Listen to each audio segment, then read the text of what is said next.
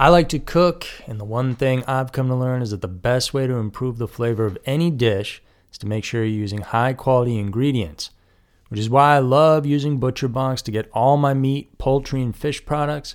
They are far and away the best option out there, so if you haven't yet ordered from them, I highly encourage you to give them a try today. Not only do they give you tons of options, you can get any cut you want and it's always top of the line, but it's also way more convenient than going to the butcher or grocery store. They always provide free delivery right to your door. They have awesome ribeyes, strip steaks, and steak tips that have all the right marbling, chicken wings, breasts, and thighs full of flavor, and their fish is all wild caught with no additives. With ButcherBox, you don't have to worry about what's for dinner. ButcherBox is offering our listeners their choice of a weeknight meal essential three pounds of chicken thighs, two pounds of ground beef, or one pound of those premium steak tips for free in every order for a whole year. Plus, get $20 off your first order. Sign up today at butcherbox.com slash scary and use code Scary Mysteries to choose your free offer and get $20 off. So, one more time, because this is key new users will receive their choice of two pounds of ground beef, three pounds of chicken thighs, or one pound of premium steak tips for a year. Use code Scary Mysteries get $20 off your first box. Hey everyone, I wanted to give you a heads up that the highly anticipated second season of the hit podcast Proof is finally here. So if you're looking for more true crime content, go check it out because Proof is an awesome investigative true crime podcast co hosted by Susan Simpson of Undisclosed and Jacinda Davis of Evil Lives Here. Proof made headlines for its first season in 2022 after proving the innocence of two Georgia men serving life sentences for murdering their friend, Brian Bowling, when they were just 17 years old. And 25 years later, on December 8th of 2022, both men were finally freed, all based on evidence unearthed by Proof. Now in the second season of Proof, Murder at the Warehouse, Susan and Jacinda are on the case again this time traveling to the streets of Manteca, California to uncover who really murdered 18 year old Renee Ramos. On June 5th of 2000, Ramos's body was found buried under a pile of debris inside the shell of a new Home Depot building. Despite tips hinting at alternate suspects, tips that were ignored until now, Renee's boyfriend, 18 year old skateboarder Jake Silva, and Ty Lopez, the 33 year old uncle of one of Jake's close friends, were arrested and convicted of her murder.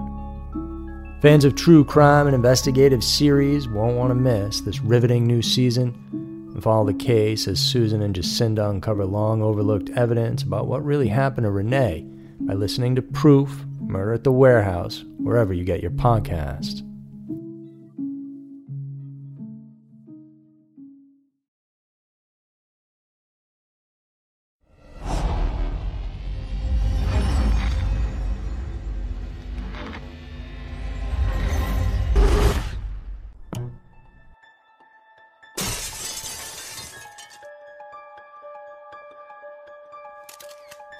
Scary Mysteries, Twisted Twos. Crew of the Sarah Joe and the Family Murders. Tales of hauntings, murder, and scary mysteries. Every week, Twisted Twos dives into a pair of uniquely terrifying true stories that are worthy of a more in depth look. This week, we dive into the mysterious disappearance and reappearance of the ill fated Sarah Joe and the heinous and disturbing killings of a group dubbed the Family. Get ready for Scary Mysteries, Twisted Twos. Number 1.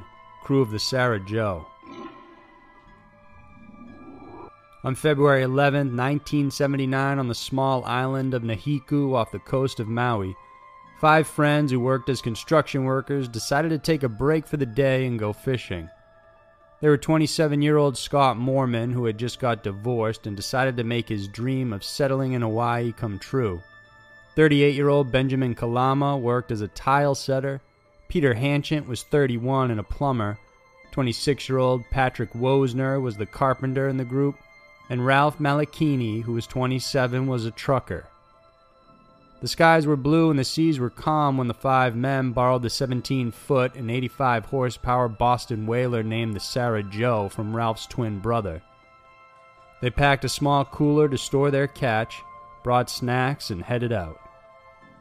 The boat left from the small town of Hana, and with the beautiful skies in plain sight, none of them bothered to check the local weather reports, and it was this seemingly small oversight that would prove costly to the team.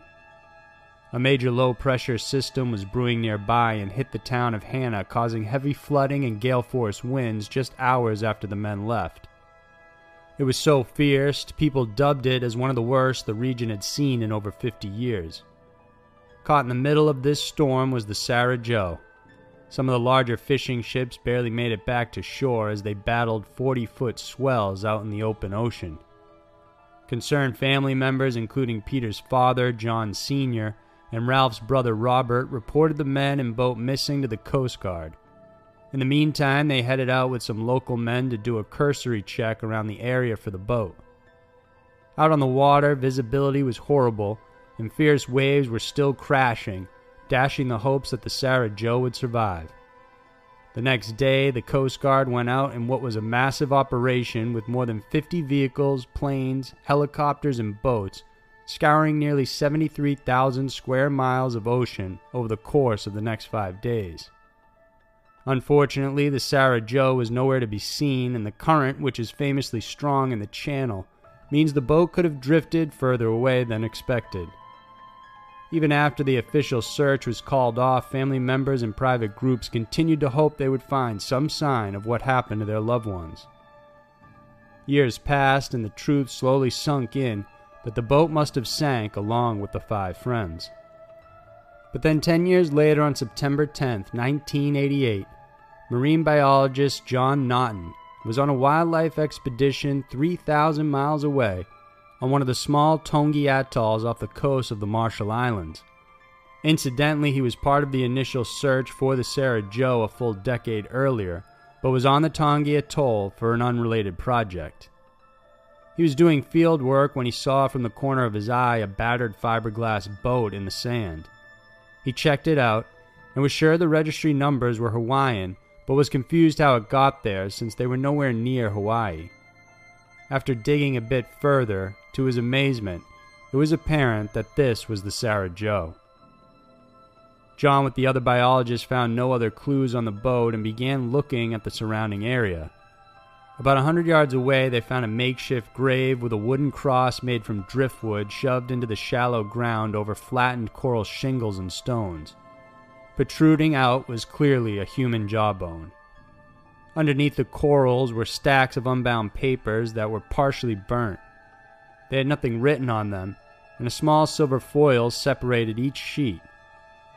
While other human bones could be seen, they didn't want to disturb the burial site, and so they left it alone.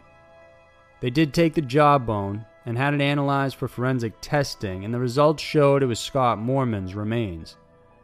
The island was properly searched, but nothing else would be found except for the boat's engine wedged on corals underwater. So, what happened to the other four men? Did they all die during or after the storm, leaving Moorman alone with the boat? But then, who built the gravesite and buried Moorman? According to one theory, the type of burial he received was similar to those found in China Traditional Chinese would bury their dead with stacks of paper along with paper money or silver or gold foil in between. These served as currency for the dead in the afterlife. It's possible a Chinese fishing boat might have picked up Moorman, where he then died, or he was already dead and only his bones remained when they found him, and so they decided to bury him out of respect. It's likely they didn't report the burial because they were already there illegally. The journey of the Sarah Joe to the island is also strange. It's a boat made for coastal use only, and the fact that it had weathered the storm and open seas are a miracle in itself. The channel headed to Taongi Atoll is narrow, and it was nearly impossible for the Sarah Joe to wander through it without human intervention. Scientists estimate the drift time from Hawaii to the Marshall Islands is three months. And four years before Naughton's group discovered the Sarah Joe, researchers also explored the area, but reported seeing nothing unusual or a gravesite while there. Number 2. The Family Murders. Known as Australia's murder capital, Adelaide doesn't necessarily have a higher number of murders compared to Sydney, but it does win out for the brutality and perplexing cases emerging from it. One of these strange cases is dubbed as the family murders. The term family was given to this group of unidentified men believed to be involved in the kidnapping, sexual abuse, torture, and brutal murders of teenage boys and young men around the 1970s and 80s. On June 5th of 1983, 15-year-old Richard Kelvin was abducted just a short distance away from his home. He was the son of popular Channel 9's news anchor Rob Kelvin and was last seen sporting a Channel 9 shirt, jeans, and white sneakers. Five weeks later, on July 24th, his body was found. He was still fully clothed in the same garments he disappeared in and lying in the fetal position. After examination, it was discovered he had died from massive blood loss due to an anal injury. Various other marks and bruises were found all over his head and body, and his blood tested positive for strong hypnotic drugs like Noctec and Mandrax.